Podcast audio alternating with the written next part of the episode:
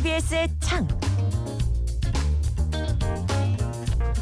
투명한 창을 통해 TBS 프로그램을 바라보고 날카로운 창의 끝으로 분석하는 TBS 창. 오늘은 TBS 유튜브 콘텐츠죠. 짤짤이 쇼 자세히 풀어보는 시간 준비했습니다. 민주언론 시민연합의 김봄빛날의 활동가 나오셨어요. 안녕하세요. 안녕하세요. 예. 저희가 지난해에는 조선희 팀장님 네, 그리고 맞습니다. 박지훈 변호사와 함께 짤짤이 쇼에 대해서 잠깐 얘기를 한 적이 있어요. 그래서 프로그램이 너무 잘 되고 있어서 네. 다시 이야기를 나눠보는 기회를 마련했습니다. 이게 지금 제가 보기에는 TBS의 간판 프로그램이 아닌가. 네, 아, 유튜브 중에서 정말 간판 프로그램이더라고요. 조회수로 봐도 그렇고 네. 예, 정말 많은 분들이 굉장히 좋아하고 계시더라고요. 그래서 이거 다시 한번 짚어봐야 되겠다 네. 얘기를 했습니다. 일단 프로그램을 보면은 전반적으로 한번 짚어볼게요. 진행자들의 비주얼이라고 하죠. 옷 차림새. 네. 예. 그 일반 방송에서는 절대 나올 수 없는 네. 특이한 B급 감성의 옷들이 있는데 어떻게 보십니까? 네, 우선 저는 제일 눈에 띄었던 게 세 분의 케미스트리가 정말 좋더라고요. 음. 조합이 좋았는데 세 명이라고 하면은 박지훈 변호사, 네. 그리고 MC 장원, 그리고 오창석 평론가 이 세 명이 고정으로 나오고 있죠 지금. 네, 맞습니다. 세 분은 과거 이제 TBS TV 시사 프로그램 각각 더룸의 진행자이기도 했고 킹슈맨 패널들로 함께 했었는데 요걸로 많이들 아실 것 같아요. 지금 음. 우리 방송 듣는 청취자분들은 그런데 세 분이 패널로 참여를 하다가 소위 잘렸다 라고 표현할까요? 그러고 나서 이후에 TBS 유튜브 오리지널 콘텐츠인 짤짤이 쇼로 뭉친 것인데요. 음. 이세 분이 같이 방송한 경험도 경험이지만 다 입담꾼이어서 그런지 주고받는 대화의 그 chemistry가 굉장히 대단하더라고요. 이게 처음에 시작할 때 그 짤짤이 쇼가 된게 잘린 얘기 해가지고 짤짤이 네. 맞습니다. 쇼. 네. 저는 이 프로그램에 이제 한 번도 출연한 적은 없는데 얼굴 사진으로 출연해요. 이미지로? 예, 박지훈 변호사가 진행자가 아, 김준일 그 형도 잘렸잖아 거기 이러면서 김호준의 뉴스공장에서 잘렸잖아 뭐. 이러면서 자 잘린 거 아닙니다 정확하게 네. 잘린 거 아닌데 어쨌든 그렇게 저도 얼굴로 출연한 적이 있어요. 자, 지금 또 아주 뭐라고 할까요? 거침이 없습니다. 이 네. 프로그램이 뭐 그게 인기의 요인도 아닌가 그렇게 보여지는데 좀 어떻게 보세요? 지금 진행자분께서 거침없다라고 표현하셨는데 음. 그 말이 정말 딱 맞습니다. 그게 짤짤이 쇼에게 양날의 검 같은 존재로도 보이긴 하지만요. 유튜브에서 나오는 프로그램들의 뭐 특징이라고나 할까요? 인기몰이 하고 있는 콘텐츠의 특징으로 좀 보통 날 것. 이 꼽히고는 하는데요. 이게 정제되고 좀 수위를 조절해서 가고 있는 방송사 채널하고 따져봤을 때는 좀 차이가 있을 수 있는 부분이죠. 그러다 보니까 뭐 물론 법이라든지 규정 등을 따졌을 때는 방송사보다 자유롭긴 합니다. 그래서 뭐 이게 인기 요인이 될 수도 있는데 한편 제가 봤을 때는 TBS라는 방송사가 운영하는 유튜브 콘텐츠란 말이에요.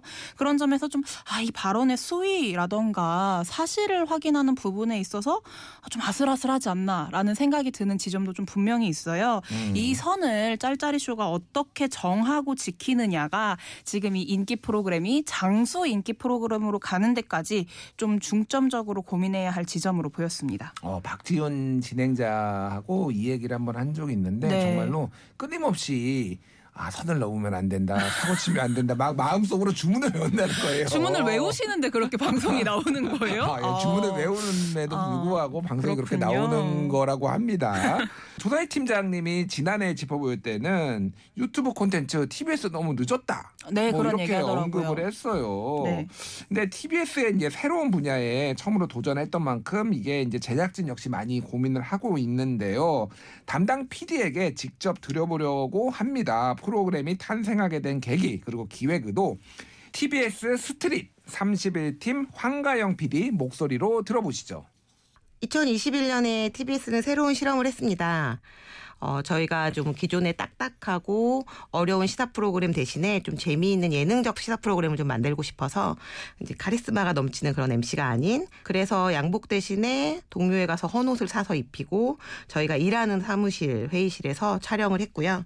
또 공개 방송 때 쓰고 남은 일회용 방석을 붙여가지고 세트를 준비했습니다. 어, 기존의 대부분의 시사 프로그램들이 정석적인 방식으로 이야기를 전달했다면 저희는 좀 편하고 쉽게 누구나 시사를 이야기하는 마당을 다 같이 어, 참여해서 볼 수 있는 방송을 만들자는 생각으로 제작하게 되었습니다. 스트릿 30일 이게 무슨 팀이냐라고 네, 했는데 여기 궁금하네요. 주소가 매봉산로 30일이에요. 아 그래요? 예. TBS 주소. 예, 그래서 무슨 음. 뭐 다운인가 뭐 어디 뭐 그런 거 있죠. 영국 총리 관저 그런 것처럼 여기 그냥 주소 얘기한 겁니다. 그래서 네. 스트릿이 이제 또 우리가 길바닥에서 뭔가 험시해서 야생으로 뛰겠다 뭐 이런 뜻도 담겨 있다라고 하는데 어떻게 들으셨어요? 어, 기획 의도 정말 딱 맞게 방송 제작하고 있구나라는 음. 생각이 드는데요. 여기서 이렇게 말씀하시잖아요. 좀 딱딱하고 어려운 시사 프로그램 대신에 재미있는 예능적 시사 프로그램 만들고 싶었다. 이 기획 의도에 맞춰서 프로그램이 잘 만들어지고 있네라는 생각이 바로 드네요. 그렇군요. 지난 4월에는 이제 방송 1주년 기념 행사도 대대적으로 했고요. 이제 1년 반 거의 됐습니다. 네. 그래서 많은 분들의 이제 사랑을 받고 있다라는 거 이거는 뭐 굉장히 또 성공했다라고 이게 볼 수가 있을 음, 것 같아요. 네. 전반적으로 한 1년 반 정도의 이 활동 어떻게 보셨습니까? 저는 우선 짤짤이 쇼가 어떤 프로그램입니까?라고 한다면 한마디로 그 시사라는 MSG 를 한 스푼 넣은 코미디 쇼라고 좀 말할 수 있을 것 같아요. 코미디 쇼가 네, 아. 약간 적확하진 않을 수 있는데 이게 뉴스 좀 보는 사람들만 웃을 수 있는 예능 프로그램으로 보였거든요. 음. 이게 간략하게 설명을 해보자면 그 프로그램의 흐름을 좀 말씀드리겠습니다. 세 명의 MC가 어제 오늘 가장 뜨거운 감자로 뜬 정치 뉴스를 풍자하는 꽁트로 시작을 해요. 예. 예를 들어서 제가 최근 짤짤이 쇼 어, 이야기를 해보자면 그 스튜디오 재정비 하는데 필요한 금액이 있다. 그거는 878만 원인데 아. 이 금액보다 적어서도 안 되고 많아서도 안 되고 무조건 878만 원이어야 한다. 예. 라고 하면서 이 금액이 아니면 안 됩니다. 라고 굉장히 강력하게 주장을 하다가 음. 어, 돈이 없어요. 라고 제작진 측에서 말하니까 곧바로 물러나더라고요. 음. 근데 이거를 최근에 이게 관련해 가지고 영빈관. 네, 영빈관 신축 비용 878억 논란을 풍자한 거란 말입니다. 예. 그럼 이걸 알아야 웃을 수 있는 거지. 아. 이 정치 뉴스를 모르면은 같이 웃기 조금 힘들잖아요. 아침에 김어준의 뉴스공장 다 들어야지 이제 알수 있는 거예요. 그러니까. 그렇죠. 예. 이어서 짤짤이 쇼를 보셔야지 이해를 할 수 있는데 시작할 땐 이렇게 늘 꽁트로 시작을 하고요. 음. 그리고 이제 방송 좀 중반부터 전반적으로는 시사평론가라든지 정치인 분들을 초청해서 오늘의 정치 이야기를 나눠봅니다. 예. 이때 제가 어, 개인적으로 제작진 분들이 굉장히 예능처럼 재밌게 만들려고 노력을 했구나라고 느꼈던 지점이 있는데요. 다양한 게임들을 좀 가져오더라고요. 예. 뭐 밸런스 게임을 하거나 OX 게임을 하거나 등등 음. 초청한 인물에 맞춰서 각 게임에서 뭐 여당 야당을 비교하거나 정치 문제를 다뤄보고 있는데요. 이게 제가 아무래도 민원련 활동가다 보니까 저는 자연스럽게 좀 진지하고 무거운 음. 그런 정치 뉴스, 신문 방송 기사 위주로 보게 되는데 예. 이걸 좀 풍자와 해학으로 풀고 있는 짤짤이 쇼를 보면 웃겨요. 솔직히 굉장히 음. 웃기고 재밌긴 합니다. 그런데 웃겨요. 예. 웃긴데 그 예능을 위해서 일부 내려놓았다라고 보이는 어떤 보통 PC라고 많이 표현을 하는데 그 정치적 올바름이라든지 좀 사실 확인 부분에서 아 이거 약간 아슬아슬한데 음. 아쉬운데라는 부분이 있어서 웃다가 어, 잠깐 멈칫하고 좀 이런 부분이 있긴 합니다. 다 내려놓고 들으세요. 그러니까 내려놓을 수가 없어. 근데? 우리 활동가님은 내려놓을 네, 수가 없어요. 아, 좀 그렇네. 제, 예, 제작진한테 프로그램 만들 때 가장 중요하게 생각하는 게 뭔지 물어봤는데요. 어, 좀 전에 언급해주신 오프닝의 패러디 뭐 이런 것도 꼽았고요. 짤짤이 쇼의 담당 PD 황가영, 김호정 PD 이분들한테 그러면 어떤 거를 중요하게 생각하는지 좀 직접 들어보도록 하겠습니다. 저희가 오프닝에 풍자 패러디를 하는 부분이거든요. 시청자들한테 좀 더 다가가고 같이 공감하고 어, 하는 부분에 있어서 오프닝의 패러디가 가장 중요하다고 생각해서 같이 즐겁게 볼 수 있는 콘텐츠를 만들기 위해서 좀 앞부분에 노력을 많이 하고 있습니다. 짤짤이 쇼는 좀 다양한 장치들을 사용하고 있습니다. 예를 들어서 일반 시사 프로그램에 사용하지 않는 세트나 아니면은 그 오브제라 그러죠. 다양한 소품들 혹은 거기서 한 발 더 나아가서 예능 프로그램에서 사용하던 진실을 말하는 귀 게임이라든지 일반 오락 프로그램에서 쓰는 뭐 그 이미지 게임이라든지 이런 비시사성 장르에서 활용하는 장치들을 시사 프로그램이라는 포맷 안에 끌고 들어옴으로써 조금 더 차별성을 추구하고 있습니다.